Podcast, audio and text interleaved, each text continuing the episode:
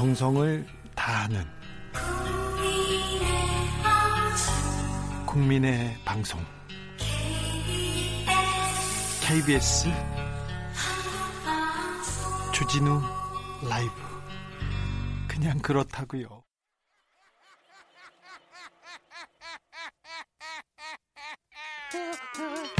발로 뛰는 기자, 탐구하는 기자, 세상의 질문을 마구 던지는 기자, 기자가 본 오늘의 세상, 기자들의 수다. 라이브 기자실을 찾은 오늘의 기자는 한결의 김민아 기자입니다. 안녕하세요. 네, 안녕하세요. 국회에서 어떤 방송 많이 들어요? 아, 뭐 제가 출연해서 이런 말씀 드리는 건 아닌데 97.3메가헤르츠 조진우 라이브를 그런 얘기 안 굉장히 해도 열심히 듣고 있는 것 같습니다. 거, 누, 아, 그런 건 안 해도 돼요. 아, 제가 진짜로 네. 주변에서 이 방송을 들으면서 네. 어떤 발언을 하시는지를 이렇게 메모하는 분까지 발견한 적이 국회 있습니다. 내에서? 예. 아, 네. 관계 국회 관계자들이 굉장히 좀 관심을 두고 있는 프로그램인 것 같습니다. 정치인들은 많이 듣습니다. 그리고 그쵸. 예, 네, 검사나 판사들 많이 듣는다는 분들 많습니다. 소설가도 많이 듣고요. 네. 아, 미래통합당도 많이 듣습니까? 어, 예. 제가 들었던 그 사례는 미래통합당 의원실이었어요. 어, 그래요? 예. 네, 더 들으라고 하세요. 네. 네. 출연까지 연결시켜 아, 보겠습니다. 네, 한번 데리고 나오세요. 네. 괜찮습니다. 모시고 나오십시오. 네. 음, 지금 국회는 무슨 일로 뜨겁습니까? 일단 미래통합당이 어제 이제 상임위원 배분을 확정을 하고 이제 그러니까 국회의원들 상임위원 배정해가지고 다 이렇게 나눠 가져 나눠 갔습니다. 네, 맞습니다.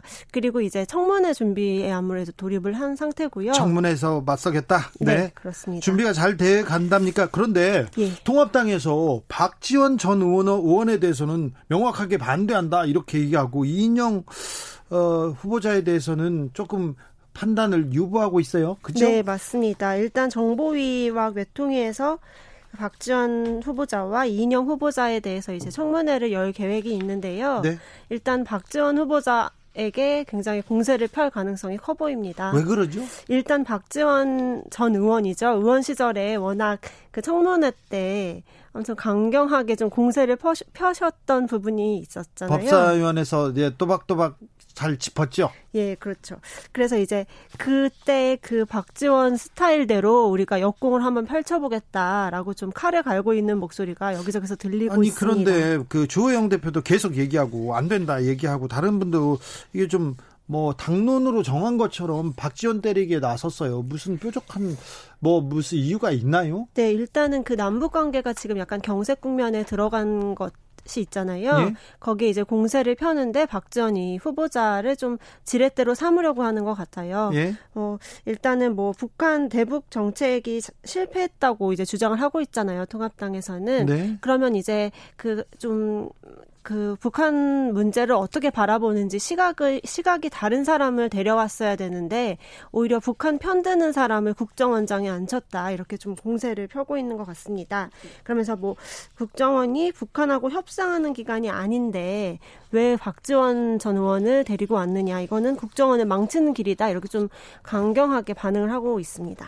협상하는 기관은 이 아닐 수도 있으나 북한에 대한 정보를 모으는 그리고 계속 구하는 기관이기 때문에 또 그런데 약간 조금 예. 그리고 이- 일단 박지원 그 전 의원이 6.15 남북 정상회담 당시 좀 대북 송금 주도한 혐의 그거를 좀 걸고 넘어지면서 예. 오늘 이제 정보위 간사를 맡은 하태경 의원은 뭐 반성문부터 쓰고 와라 인사청문회 오기 전에 북한 인권법 저지 반대한 것 반성문 또요. 천안함 북 한 소행이라고 한 번도 말하지 않은 것에 대해서 반성문부터 제출하라라고 좀 강력하게 주장을 했습니다. 아직도 이게 몇 년째 천안함 누구 소행 이거 외쳐봐요. 이러 이걸 하고 있군요. 네, 그렇습니다. 어, 이인영 통일부 장관에 대해서는요. 일단 이인영 통일부 장관 후보자는 약간 판단 보류, 유보 입장을 좀 나타냈는데요. 그런데 제 생각에는 박지원 전 의원이 그 국회에 관계가 좋습니다. 그럼요. 관계가 좋습니다.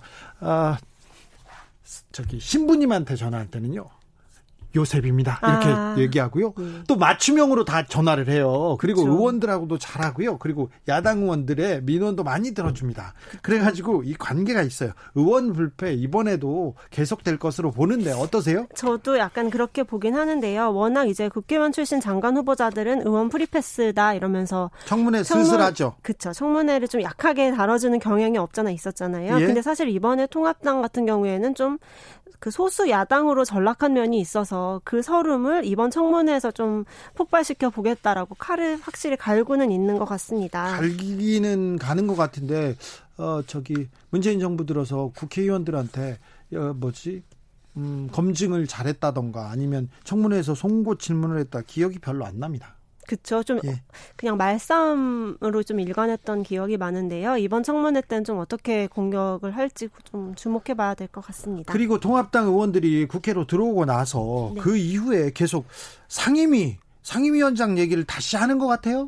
네, 일단은 계속 요구하는 거는 법사위원장 자리이긴 한데. 아, 이제 들어왔고, 들어왔는데 다시 법사위원장 얘기를 또 한다고요? 근데 이제 주, 주려면 주고 아니면 아무것도 못 갖겠다라는 그 기존 입장을 되풀이하고 있는 건데요. 사실상 네. 뭐 오늘은 뭐 여야 협상은 없었습니다. 일단은 상임위원장을 하나도 안 받는 상태로 상임위가 좀 돌아갈 것 같은데요. 예.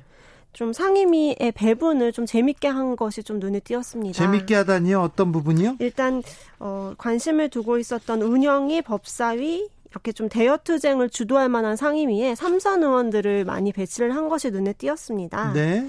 좀 이제 사실 그 운영위 같은 경우에는 청와대를 피감 기관으로 두고 있기 때문에 기존에는 초선 의원 위주로 좀 원내 부대표단들이 들어왔었는데 이번에는 네. 중지들이 다 화력이 강한 공격수들을 전면 배치했는데 예를 들면 확 느낌이 오실 거예요. 김태흠 의원, 뭐 네. 박대출 네. 의원, 그리고 또 삼선의 김도읍 의원 이렇게 삼선 의원님 들이 많이 들어갔고 재선에도 곽상도, 김정재, 이양수 의원, 또 초선의 조수진, 신원식 의원 이렇게 이 의원들이 어디로 들어갔다고요? 어, 지금 청와대를 피감 기관으로 둔 운영 운영위원회. 예, 그렇습니다. 법사위원회는요? 또 법사위원회는 그 간사 자리에 이례적으로 삼선 또 김도읍 의원이 발탁이 됐는데 네. 김도읍 의원 같은 경우에는 사실 법사위원장. 물망에 올랐던 사람이기도 한데 네.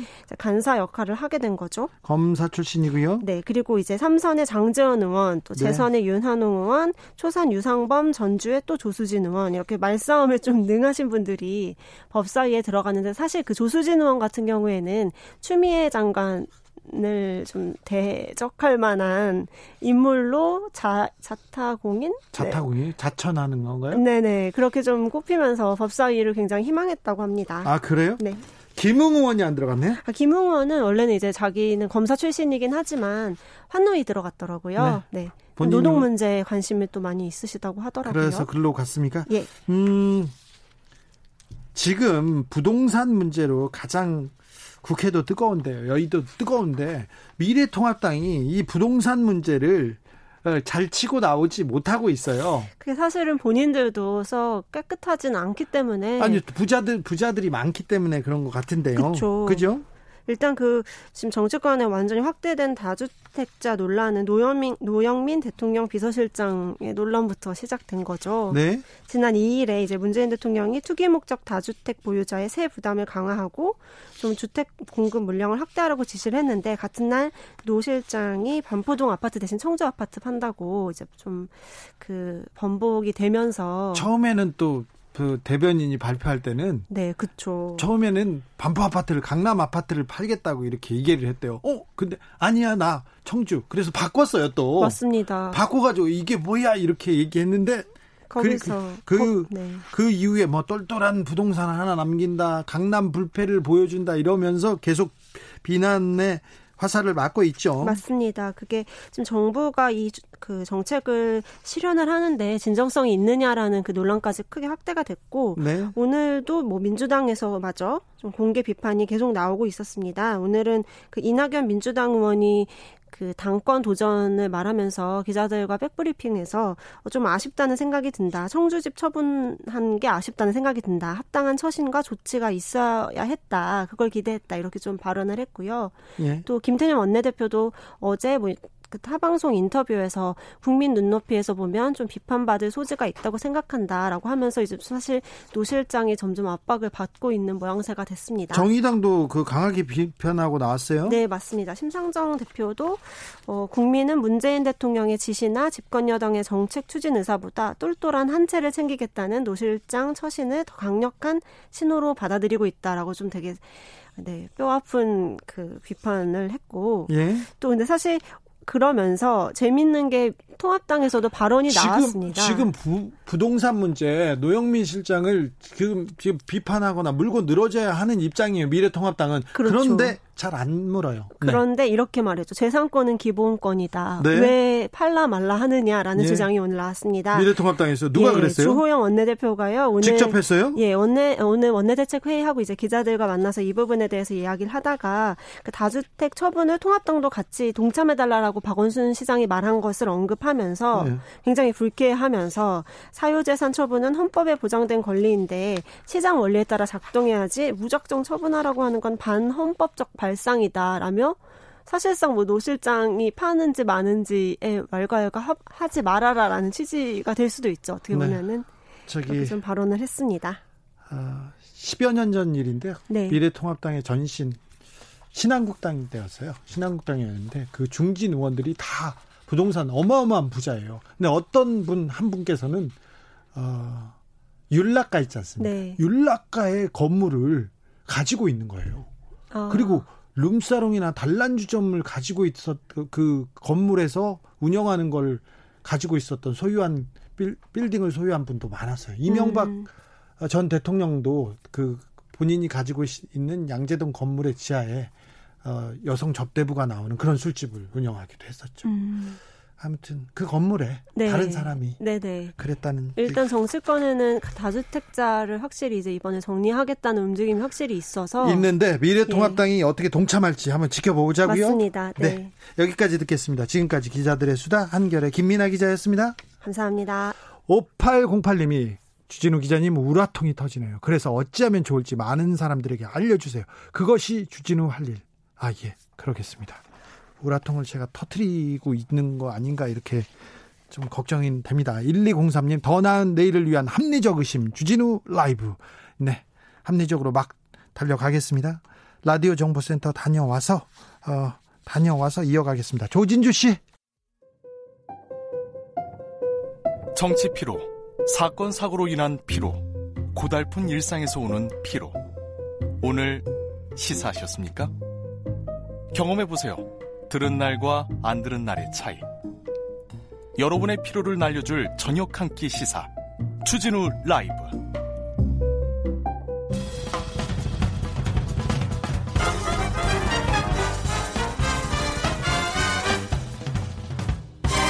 훅 인터뷰. 훅 인터뷰 이어갑니다. 그 누구도 차별을 받으면 안 된다. 누구나 합리적 차별 없이 살 수 있는 그런 사회를 만들자. 당연한 너무 당연한 이야기입니다. 그런데 이 차별금지법이 17대 국회부터 매번 매번 제대로 논의도 못한 채 폐기됐어요. 21대에 겨우 발의됐습니다. 아직 법이 통과되거나 제정된 건 아니죠. 차별금지법이 어떤 내용을 담았기에 그런 걸까요? 우리 사회의 포괄적 차별금지법에 대한 이야기 나눠보겠습니다. 정의당의 차별금지법 제정추진 운동본부 공동본부장 장혜영 의원 모셨습니다. 안녕하세요. 안녕하세요. 네. 차별 얘기 전에 몇 가지만 물어볼게요. 네. 물어봐도 되죠? 네. 어, Welcome to Video 운영자 손정우 씨. 네. 미국 송환 불허 결정. 네. 이, 이거 어떻게 보세요, 이 문제? 이건 정말 어저께의 가장 나쁜 뉴스이고 어쩜 네. 올해의 가장 나쁜 뉴스 중에 하나로 선정될 만하다고 생각하고요. 네. 말이 안 되죠. 이거는 받아들여지면 안 되는 것이었고 워낙에 이 판결에서 이제 얘기를 했었던 송환 이유가 됐던 이 범죄 수익 은닉죄라고 하는 게 예. 미국에서 제기했었던 건데 이걸 막기 위해서 이 손정우 씨의 아버님이 이 이유를 가지고 아들을 고소하는 종류의 네. 기행을 보이면 그냥 꼼수죠. 네, 꼼수를 쓴 건데 이 꼼수가 통했다고 하는 꼼수를 것은 받아줬죠. 네, 네, 그 너무 너무 정말 믿을 수 없는 일반인이 사실이죠. 이렇게 그 이런 그 법적 구멍을 이렇게 찾아서 판사한테 안겨줬을 가능성이 없어요. 이건 비싼 아, 변호사가 네. 네. 비싼 변호사가 아니라 아, 판사님한테 영향을 미치는 변호사가 움직인 거 아닌가 굉장히 의심이 갑니다. 네. 네. 또 다른 문제 안희정 전 지사 모친 빈소에 대통령이 네. 조화를 보냈습니다. 네. 이게 그래서 정의당이 비판 성명이 나왔는데 네. 이게 비판받을 만한 일입니까? 일단 저는 그렇게 생각을 하는데 이제 안 전 지사님의 모친상에 대한 조문이 그 자체로 뭔가 그 이제 안전 지사가 저질렀었던 이 위력에 의한 성폭력 에 대한 면죄부가 그 자체로 된다고 생각하지는 않아요. 예. 그런 의미로 해석되는 것은 어 옳지 않다고 보지만 이게 분명히 어떤 종류의 정치적인 의미, 상징적인 의미는 굉장히 많이 가지고 있다고 많은 사람들이 생각할 수 있다고 봅니다. 왜냐하면 피해자의 입장에서 봤을 때 이미 형을 살고 있는 사람이 어 수많은 어떤 정계의 유력 인사들로부터 방문을 받고 조문을 받고 이런 모습이 이런 우리 사회에 존재하는 여성에 대한 폭력 들로 인해서 피해받았었던 피해자들은 일상으로 돌아가지 못하는데 가해자들은 너무나 쉽게 일상으로 복귀하는 아니 그분은 일상으로 돌아간 게 아니라 감옥으로 갔잖아요. 그렇죠. 근데 그 조문의 그 모습이 수많은 사람들의 장면이나 이런 것들이 충분히 분노를 일으킬 만한 정치적으로 의미를 가진다고 해석될 만한 그런 장면이었다고 생각해요. 곰곰이 곱씹어 보겠습니다. 자, 네. 차별금지법 얘기로 넘어가겠습니다. 네. 너무 당연한 일인데 이 차별금지법을 이렇게 입법 발의하는 것까지도 굉장히 어려웠죠. 어려웠죠. 어려웠는데 저는 이거를 어 20대 국회랑 좀 비교해서 얘기하고 싶은 건 있어요. 네? 왜냐하면 4년 동안 10명 못 모았잖아요. 근데 한 달 만에 10명 모으긴 했거든요. 아, 그러게요. 네. 장혜영이 모았죠. 뭐다 같이 모으긴 했지만 네. 네. 그래도 어쨌든 10분을 모으는 게 아주 쉽지는 않았었지만 그럼에도 불구하고 저는 어 입법 발의에 성공한 것을 좀 더 긍정적으로 봐 주시면 좋겠다는 생각은 있어요. 네. 어, 우리 사회의 미묘한 차별, 혐오 이런 거 많이 보셨잖아요. 다큐멘터리도 만들고. 그렇죠. 그래서 조금 더 의미가 있었을 텐데요. 네, 맞아요. 근데 저는 한 살 어린 여동생이 발달 장애가 있어 가지고 예. 아주 어렸을 때부터 그런 장애를 이유로 하는 어, 합리적이지 않은 이유 없는 구별과 차별 같은 것들을 정말 촘촘하게 눈으로 보고 몸으로 겪으면서 자랐기 때문에 이런 차별에 대한 문제에서 한 발 더 나아가는 거 이건 저한테는 굉장히 중요한 사명이라고 생각하고 있죠. 예. 음, 차별금지법은 입법 시도가 이번에 일곱 번째예요. 노무현 정부 시절에 법무부에서 입법을 냈는데 계속해서 국회에서 자진 폐기됐습니다. 아, 논의도 안 하고. 그런데 음?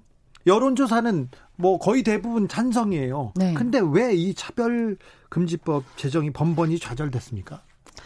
이거는 어 조직된 소수의 어 반발이 아주 커다랗게 포장되어서 정치인들을 압박했었던 과거와 무관하지 않습니다. 조직된 소수라면 누구죠? 보수 개신교 일부 교단이죠. 네, 일부 교단에서 네. 어 이걸 통, 통과시키면 안 된다고 계속 막았습니까?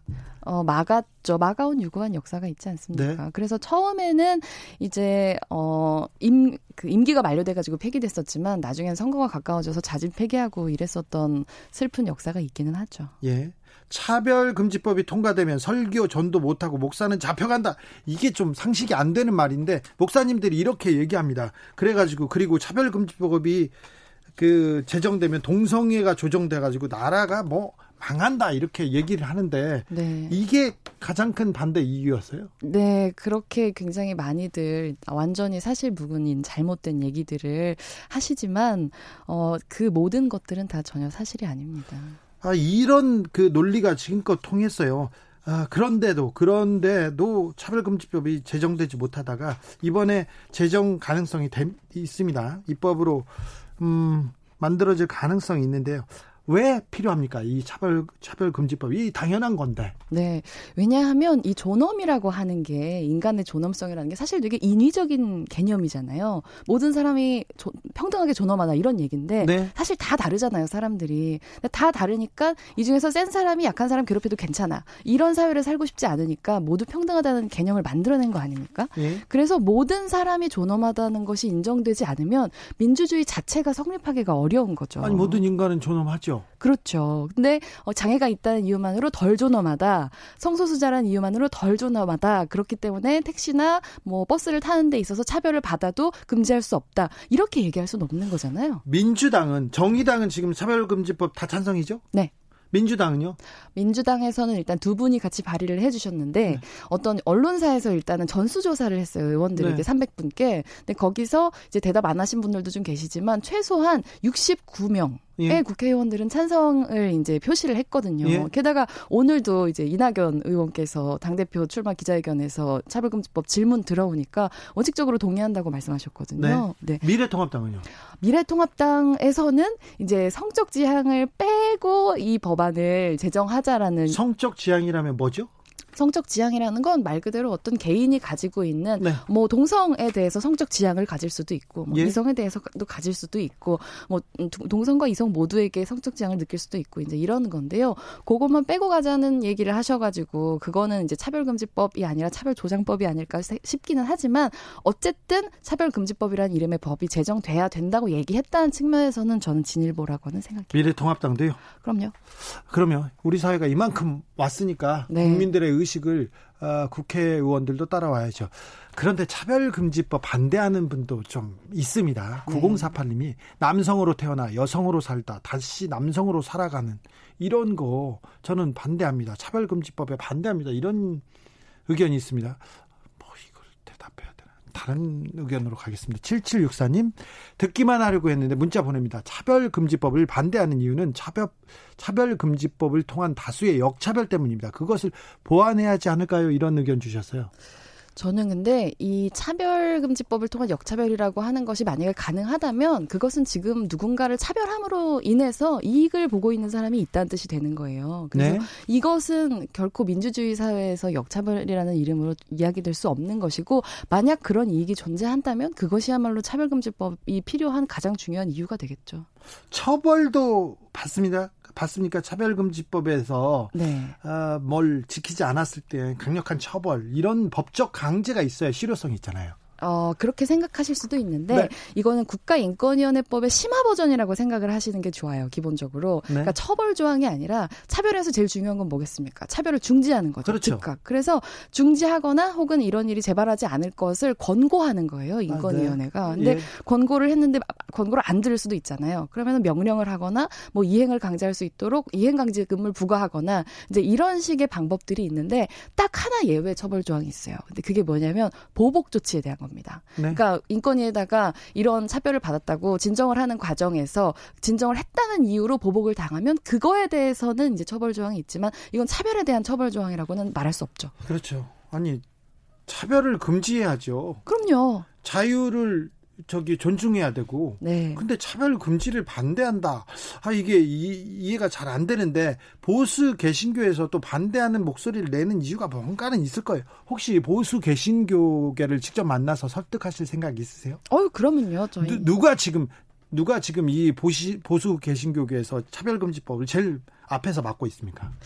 누가라고 얘기하는 거는 조금 적절하지 않은 것 같아요. 정광훈 목사는 앞에서 하고 있잖아요. 뭐 하고 계셨죠. 오랫동안 하셨죠. 네. 네. 네. 뭐 저는 수많은 그러니까 굉장히 끈질기게 하고 계신데 저는 그것보다 사실 더 끈질긴 사람이거든요. 아 그래요? 네, 그럼요. 아, 몰랐네요. 네. 앞으로 알게 되실 겁니다. 아, 그래요? 네. 그러면 차별금지법, 자, 상임위가 올라갔습니까? 올라갔습니다. 장혜영이 끈질기게 어떻게 지금 어, 본회의 통과까지 어떻게 몰고 갈 겁니까? 저는 이 미래통합당이랑 더불어민주당이 차별금지법 제정을 당론으로 채택하는 것이 이 법안이 만들어지는 가장 좋은 방법이라고 봐요. 예? 네, 왜냐하면 개별 의원님들한테 제가 전화해가지고 함께 발의했으면 좋겠다고 말씀드렸을 때 단 한 분도 이 취지에 동감하지 못하는 분은 안 계셨어요. 그렇죠. 심지어 미래통합당에서도 그러셨거든요. 어떻게 차별을 네 금지하지 않을 수 없, 음, 금지하지 그쵸. 금지하자고 얘기할 수 있어요. 그, 그렇죠. 차별을 금지하지 말자는 건 차별하자는 얘기니까. 어, 네.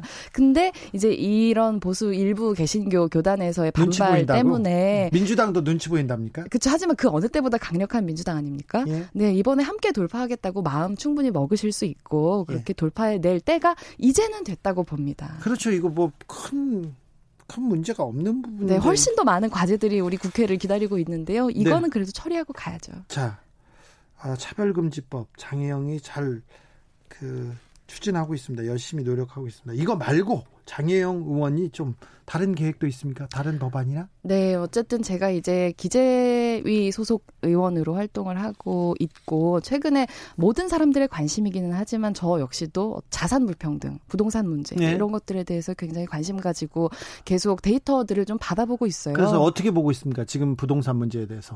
뭐 부동산 문제는 너무나 많이 많은 분들께서 알고 계시듯이 이제 부동산을 잡겠다고 집값을 잡겠다고 문재인 정부에서 말씀하셨 지만 제가 보기에는 거의 청년을 잡고 있거든요. 청년을요? 네, 최, 청년들이 정말 어마어마하게 대출을 받아가지고 집을 사고 있어요. 청년들이 지금요? 네, 30대들이 특히 굉장히 불안해합니다. 네, 매우 불안해하죠. 그러니까 막차라도 타야 된다. 네. 집, 집값이 더 뛰면 아예 살 수조차 없어지기 때문에 정말 무리해서 소비를 줄여가면서 집을 사고 있는 정황들이 보여서 네. 이 문제들을 좀 심각하게 다뤄갈 예정입니다. 좀 안타깝네요. 네, 맞아요. 정의당에서 좀, 좀 보관이 있습니까? 좀. 아, 그럼요. 저희 이미 법안들 준비를 하고 있고. 예. 그래서 어, 기본적으로는 이제 어, 세금을 통해서 제대로 된 자산 불평등을 좀 해소할 수 있는 방안들을 제시를 할 예정이고요. 네. 그렇습니다. 장 의원은 집이 있나요? 저는 무주택자입니다. 무주택자요? 네. 그럼 집 집을 어떻게 마련하겠다 그런 생각도 있습니까? 근데 저는 어 아주 평범한 청년들도 집을 살 수 있는 사회가 되기 전까지는 집을 사고 싶지는 않아요. 아니 뭐 아주 평, 평 평범한 청년하고 달리 본인은 집에 대한 생각은 없, 어, 집이 있으면 좋죠. 살 수 있으면 좋고. 네. 하지만 지금 이 상황에서 일단 돈, 집을 사기에는 당연히 저도 대출을 끼고 사야 되지만 네. 그 대열에 합류하고 싶지 않아요. 왜냐하면 사람이 자기가 서 있는 곳이 달라지면 보이는 게 달라지기 때문에 내 집값이 올랐으면 좋겠다고 생각하게 돼버리는 순간 저는 부동산 규제 제대로 할 수 없을 거라고 생각하거든요. 그러면 다주택 그 국회의원들 보면 어떤 생각 드세요? 한심하죠. 한심하다고요? 네. 어, 사람들이 욕망이 다 그래요. 그렇죠. 저는 평범한 사람들은 그런 욕망을 가지는 것에 대해서 너무 공감해요. 하지만 네. 국회의원이잖아요. 세상을 네. 바꿔야 되는 사람들이 세상에 걸림돌이 되면 안 된다고 생각합니다. 여기까지 들을까요? 네. 네. 지금까지 정의당의 장혜영 의원이었습니다. 감사합니다. 감사합니다. 교통정보센터로 갈까요? 김한나 씨. 테이크아웃 시사 나왔습니다. 오늘도 하나 챙겨가세요. 주진우 라이브.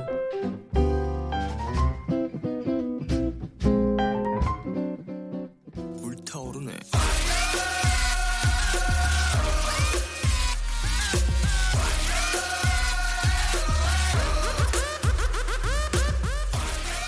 빠르고 강합니다. 핵심으로 바로 치고 들어갑니다. 지금 가장 뜨거운 현안에 대해 파고 들어보겠습니다. 불꽃 토론. 불꽃 토론 오늘의 주제는 검찰 개혁입니다. 추미애 장관과 윤석열 총장 와우 엄청 뜨겁습니다. 공수처까지 계속해서 토론해 보고 있습니다. 김경진 전 의원, 김남국 의원 두 분 모셨습니다. 안녕하세요. 안녕하세요. 네. 안녕하세요. 김경진 전 의원님. 네. 식사하셨습니까? 아직 안 먹었는데. 아직 안 먹었어요? 네. 스가 요정으로 유명했는데 네. 어, 지금은 어떤 일로 바쁘세요? 안 바빠요. 안 바빠요? 네. 자주 모시겠습니다. 의원, 네. 부동산 조, 조사하고 다니시더라고. 아, 제가, 네. 제가 조사하고 다니는 건 아니고요. 네. 원내대표 기획실에서 조사하고 전수조사하고 있는 그런 그래요? 상황입니다. 민주당 네. 의원들 전수조사 열심히 하십시오. 네, 민주당 의원뿐만 아니라 여야 의원 모두 포함돼야 되고요. 네. 그 다음에 고위공직자 이런 분들이 다 포함되어야 된다고 생각합니다. 계속 조사해 보십시오. 네, 조사해 줘, 줘서 노동보다 어? 사람보다 땅이 돈 버는 시대 이런 거는 좀 막아야죠. 자, 이제 본격적으로 달려보겠습니다. 추미애 장관, 윤석열 총장, 어우, 갈등 심화되고 있습니다. 계속 심화만 되고 있습니다. 이거, 이 사건 뭐예요? 김경진 전 의원님.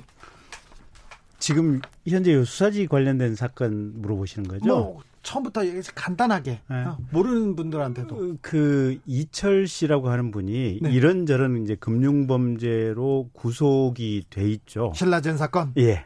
그런데 채널 A에 네. 지금은 파면이 됐지만 이동재 기자라고 실명을 얘기해도 네. 되나? 예. 뭐 어차피 언론에 보도가 많이 됐으니까 이동재 기자라는 분이 계셨는데 이 이동재 기자라는 분이 이 구속돼 있는 이철 씨에게 편지를 지금 네 번인가 다섯 번인가 보냈고, 썼죠. 네. 네. 그리고 중간에 이제 사람을 넣어가지고 이제 뭐 이런저런 얘기 말을 전했습니다. 예. 뭐냐면 유시민 씨와 관련된 어떤 범죄 내용을 알고 있는 게 있으면 전 의원님, 예. 오늘 안에 끝날까요 이 설명이? 오늘 좀 땡겨주세요. 예. 여기에 대해서는 저 청취자분들이 잘 네. 알고 있어요. 네. 네. 그래서 네. 뭐 어쨌든 이제 그런 내용을 좀 말을 좀 해달라. 그렇죠. 그리고 네. 말을 안 해주면 내 배후에 검찰이 있는데 네. 당신이나 당신 가족들 무사하지 못할 수도 있겠다. 네. 뭐 이런 내용을 편지라든지 예, 뭐저 변호사를 통해서 했고 네.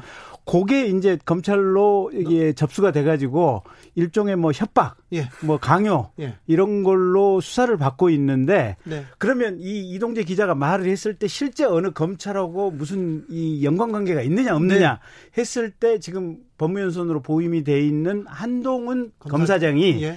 그 배우냐 아니냐 예. 이걸 가지고 수사를 하고 있는데 중앙지검 형사 일부에서 수사를 하고 있어요. 예. 이 수사가 공정하냐 공정하지 못하느냐 네. 이걸 가지고 지금 법무부 장관하고 검찰총장하고 상당히 좀 알력관계 있는 거죠. 그러니까 검찰이 수사하는 게 공정한지 네. 안 하는지 네. 이거 책임 누구한테 있습니까? 그거야 뭐 수사를 담당하는 검사들에게 있겠죠. 검사들한테. 네. 검찰이 네. 전직 검사니까 네, 그런데 검사들이 공정하지 않을 때가 좀 있어요. 간혹 있죠. 간혹 있어요. 네. 지금은 이번 이 사건에 대해서는 수사 검사들이 지금 공정한지 아니면 지휘부가 공정한지 잘 모르겠어요. 지금 갈등인데 어떤 쪽은 하나는 공정하지 않다는 거 아닙니까? 그러니까 본질은 결국에는 이 수사팀이 하려고 하는 수사의 독립성을 지켜주고 보다 철저하게 수사를 하게 만들어주는 게 검찰총장의 역할이라고 봐요. 그렇죠. 근데 지금 검찰총장이 하고 있는 어, 여러 가지 행동이나 이런 것들을 보면 수사팀에서는 이게 구속 수사도 할 수 있는 사안이다.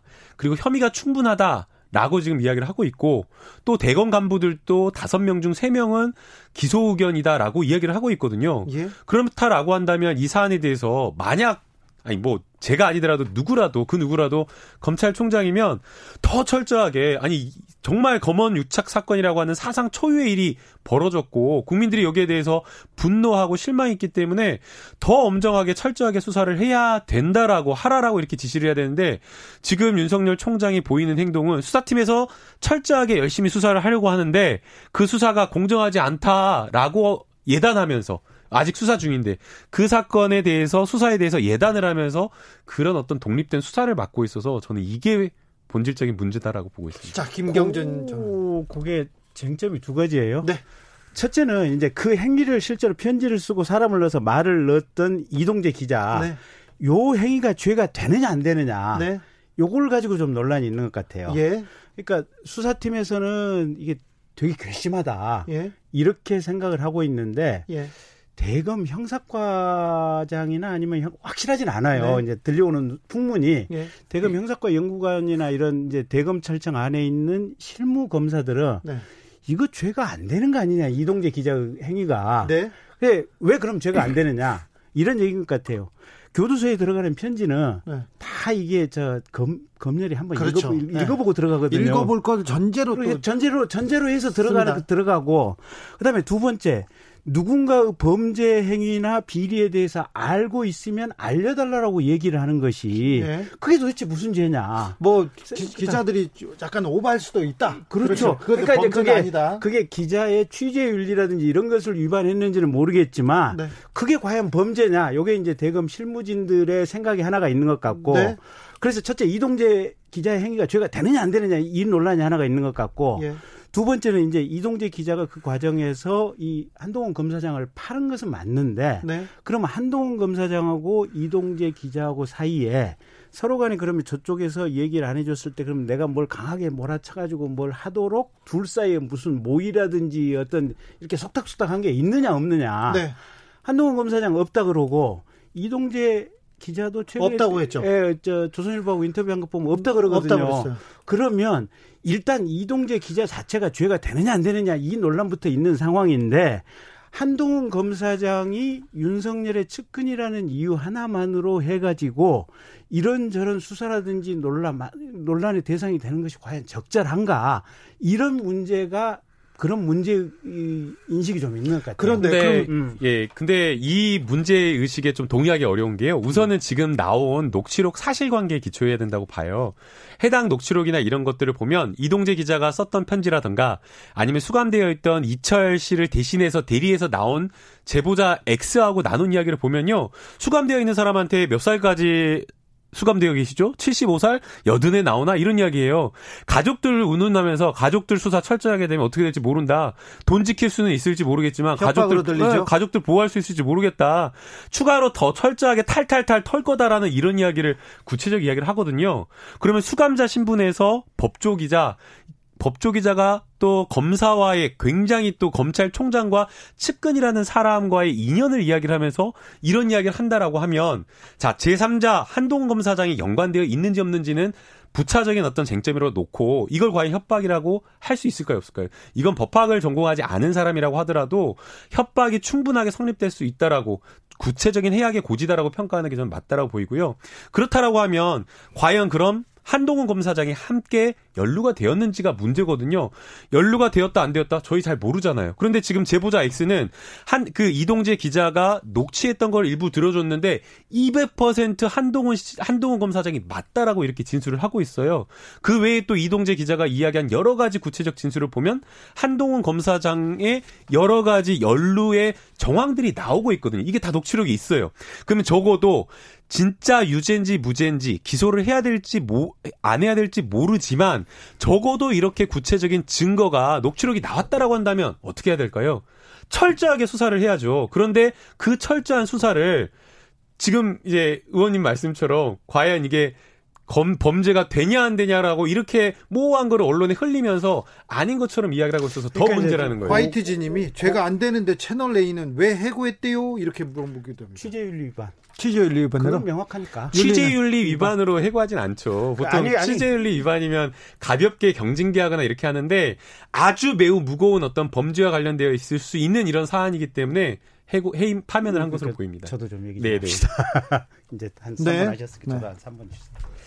그 일단 그거예요. 그 녹취록이라고 하는 게 지금 가령 한동훈 검사장의 직접 대화를 녹취 녹취한 게 아니잖아요. 보면 네. 이동재 기자하고 중간에 있는 지모 씨하고 그 얘기를 녹취한 거 아니에요. 네. 보면 네. 그러면 한동훈이 얘기한 게 직접 걸린 것도 아니잖아요. 한동훈 보면. 목소리는 안 나왔습니다. 안 나, 나온 거 없잖아요. 네. 보면 그 다음에 아까도 얘기했듯이 이 이동재 기자가 이 누구나 읽어볼 수 있는 편지를 공개된 형태로 지금 보낸 사실상 뭐 준공개나 마찬가지죠. 네. 그다음에 중, 마지막 전달자는 이제 변호사가 만나서 이제 얘기를 했는 이런 과정이기 때문에 법리상 죄가 되는지 안 되는지 이동재 기자에게 그 부분부터 문제가 되기 때문에 윤석열 총장 입장에서는 자 그러면 일반인의 감정에서 보면 이게 대단히 괘씸하고 취재윤리 위반은 맞지만 네. 첫째 이게 이동재 기자가 죄가 되는지 안 되는지부터 한번 우리가 법적으로 냉철하게 따져보자. 네. 그래서 이 형사법 전문가들을 위주로 한 전문 수사 자문단을 꾸려서 이 문제를 한번 논의를 해보자라고 윤석열 총장이 시작을 한 건데 근데 장관께서 네. 장관께서 야씨 그럼 너 웬만하면 네 측근이 연결돼 있으니까 안 되는 쪽으로 어떻게 그렇죠. 해보려고 하는 거 아니냐. 지금 그 선입견을 가지고 있으니까 문제가 여기서 되는 질문 들어갑니다. 네. 약간 퀴즈 같은 네. 질문 들어갑니다. 네. 아, 그러니까 네. 자기는 내 측근이니까 나는 네. 보고 안 받겠다 하고 윤석열 총장이 말했어요. 네. 그리고 수사 열심히 하라고 서, 중앙지검에다 갖다 줬어. 중앙지검에서 열심히 하니까 하고 있는데 결과가 나오려고 하니까 수, 전문 수사 자문단을 딱 소집했습니다. 이건 적절하다고 보세요? 아니 대검에 형사과장하고 형사과 연구관이 이거 중앙지검에 이 중간 수사과장 영장 치려고 하고 이게 죄가 된다고 하는 판단이 좀 이상합니다. 기, 근본적으로 이게 중앙지검의 판단이 잘못된 것 같습니다. 이 얘기를 하니까 네. 총장께서 야 그러면 전문가들 많이 모여가지고 한번 수기해보고 얘기해봐야 되는 거 아니냐 자, 그렇게 한 거 아니에요. 전문 수사 자문단이 잘 꾸려지진 않잖아요. 잘 뿌려주죠 왜? 자주 있었다고요? 그런 일이? 아니 그러니까, 그러니까 아니, 이거는 아, 전문 수사 그 자문단이 꾸려진 것부터 네. 이례적이고 피의자를 감싸기 위한 것이었다라는 의심을 받고 있어요. 왜냐하면 수사 중인 사건에 대해서 이 전문 수사 자문단을 이렇게 꾸리는 적이 없었어요. 수사가 다 마무리되고 끝난 다음에 기소와 불기소 여부를 놓고 지휘부와 수사팀이 충돌할 때에 그 수사 자문 전문 수사 자문단을 꾸려가지고 의견을 묻는 적이 있었지만 이렇게 수사 중인 사건이 없었고요. 그 다음에 심지어는 이 권리가 피의자에게 신청할 수 있는 권리가 없어요. 근데 이동재 기자가 신청하니까 덥석 냉큼 받아들여가지고 전무수사 자문단을 꾸린 거예요. 그러니까 누가 보더라도 이거 봐주려고 한 거 아니냐. 김, 김경진 전 검사님 이건 좀 이상하잖아요. 아니 이상하다고 단정을 하지 마시고 아, 네. 아 제가 다시 얘기를 다시 얘기해. 네. 서울중앙지검에서 예. 자 이동재 기자에 대해서 구속영장을 청구하겠다라고 하니까 예. 대검에서 그러면 이게 자 형사과장하고 형사과 연구관하고 검토를 해봤을 거 아니에요. 네. 그쪽 대검 실무진들의 판단으로서는 이가 이게 이 자체로 죄가 되는지 모르겠습니다라는 게 지금 대검 실무진들의 의견 아니에요. 이제 김병진 의원님께서는 대검 실무진께서 실무진 분들이 그렇게 의견을 냈다라고 하는데요. 음. 실제 제가 녹취록 보고 저도 법률가로서 판단했을 때 이거는 정말 유죄 의 심정이 굉장히 짙다라고 저는 보이고요. 그 다음에 휴대폰에 대해서 일반인에 대해서도 휴대폰에 대한 압수수색 영장이나 이런 거 잘 안 내주거든요. 그런데 현직 검사장에 대해서도 압수수색 영장이 법원에서 발부가 되었어요. 그럼 이건 신청 단계에서도 검사장에 대해서 압수수색 영장을 청구한다라고 하는 건 신중히 검토해야 될 문제인데 수사팀에서 현직 검사장에 대한 압수수색 영장을 청구했고 법원에서 발부까지 했다라고 한다면 이것은 좀 저희가 그냥 이게 과연 혐의가 되냐 마냐 가볍게 볼 것은 아니라고 보이고요. 자, 그래서 대검 부장 회의에서 셋은 기소, 두명 두 분은 더 수사해서 기소하자라는 의견을 냈다라고 합니다. 아니, 그러니까 여기 그, 그 부분도 네. 그 부분은 잠깐만. 자, 네, 잠깐 저도 한 1, 1분만. 아, 어찌했을까? 그 네, 잠깐만. 네, 1분 드릴게요. 1분. 그 부분도 팩트 체크가 필요한데 네. 대검의 부장들이 검사장급들 아니에요 보면 예. 이제 검사장 다섯 명이 회의를 했다는 거예요. 예. 근데 제가 보도를 통해서 본 접한 내용은 검사장 두 분은 이게 죄가 되는 것 같다라고 네. 하는 것 같고 세 분은 잘 모르겠다 이게 죄가 되는지 안 되는지. 네.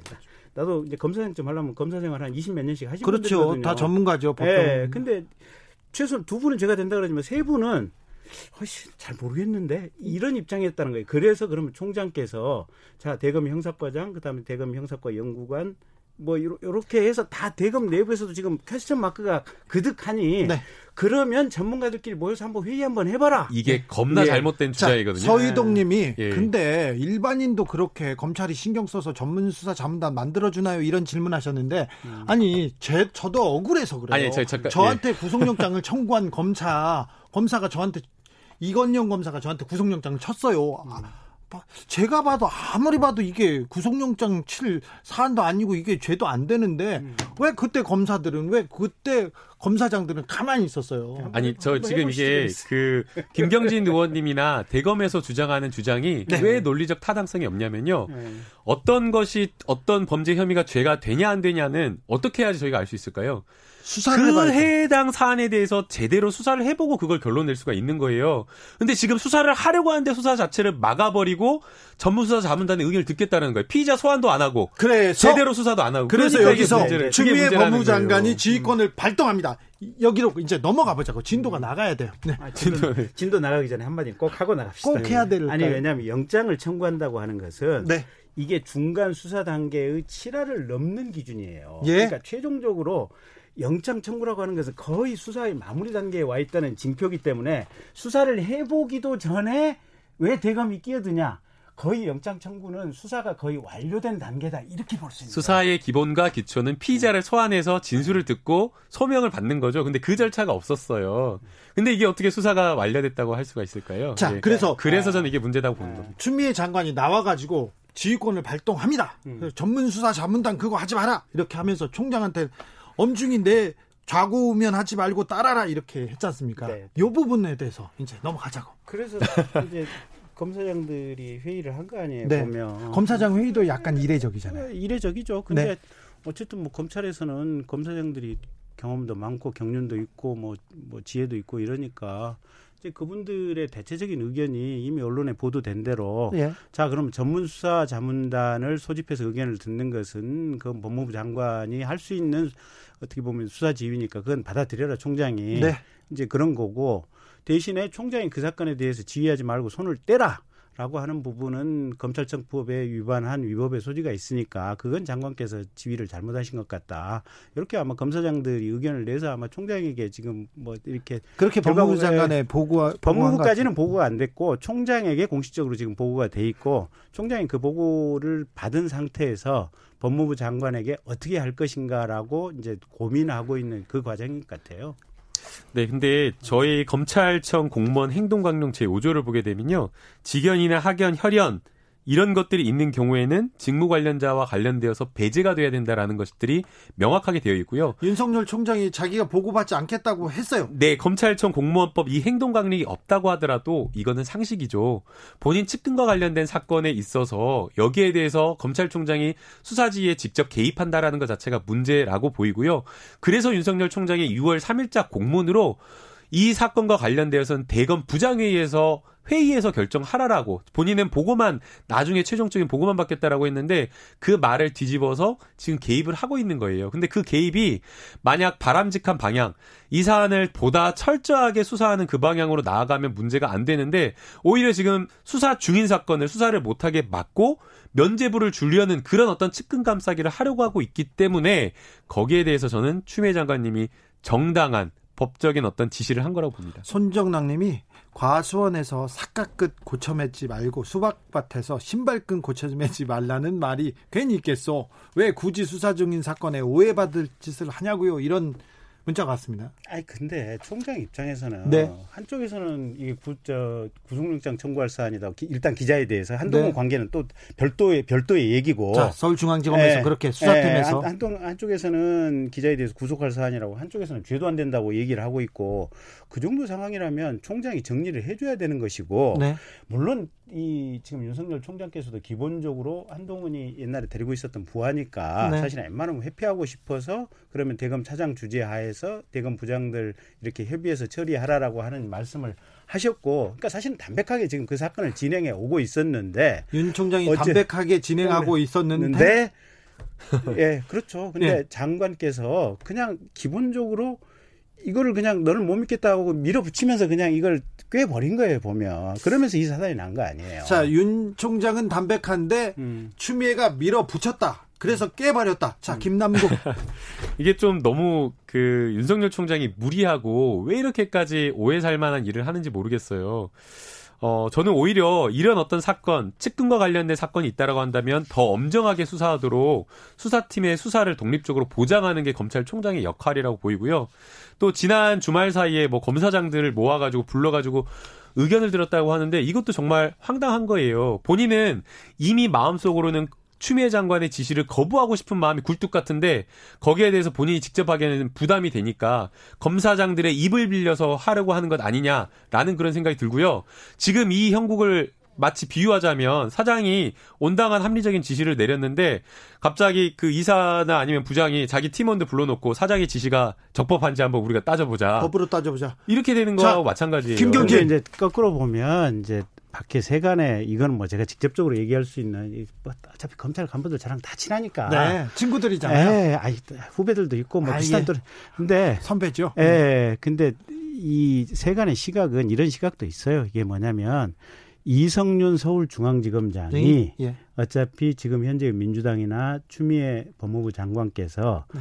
어떻게든지 검찰총장을 때리고 싶어 하니 네. 이 사건을 무리해서 수사해서 어거지로 엮어 넣으려고 한다라고 예. 하는 시각도 있어요. 예. 그래서 그래서 그러면 요건에 대해서 검찰 전체에서 비교적 연륜 있고 경험이 많은 이 검사장들을 모아서 얘기를 들어보면 큰 흐름에서 누구 얘기가 맞는 건지 어느 정도 이게 가 르마를 탈수 있겠 예. 탈수 있지 않겠느냐. 딱, 자 김남국 네. 딱요 아. 주장을 그대로 지난해에 대입하면 맞을 것 같아요. 네. 지난해 윤석열 총장이 조국 장관 안 된다라고 이야기를 하면서 지금 그 진술 나오고 있죠. 수많은 사람들에게 안 된다. 아마 지금 주진우 기자님도 들었을 거예요.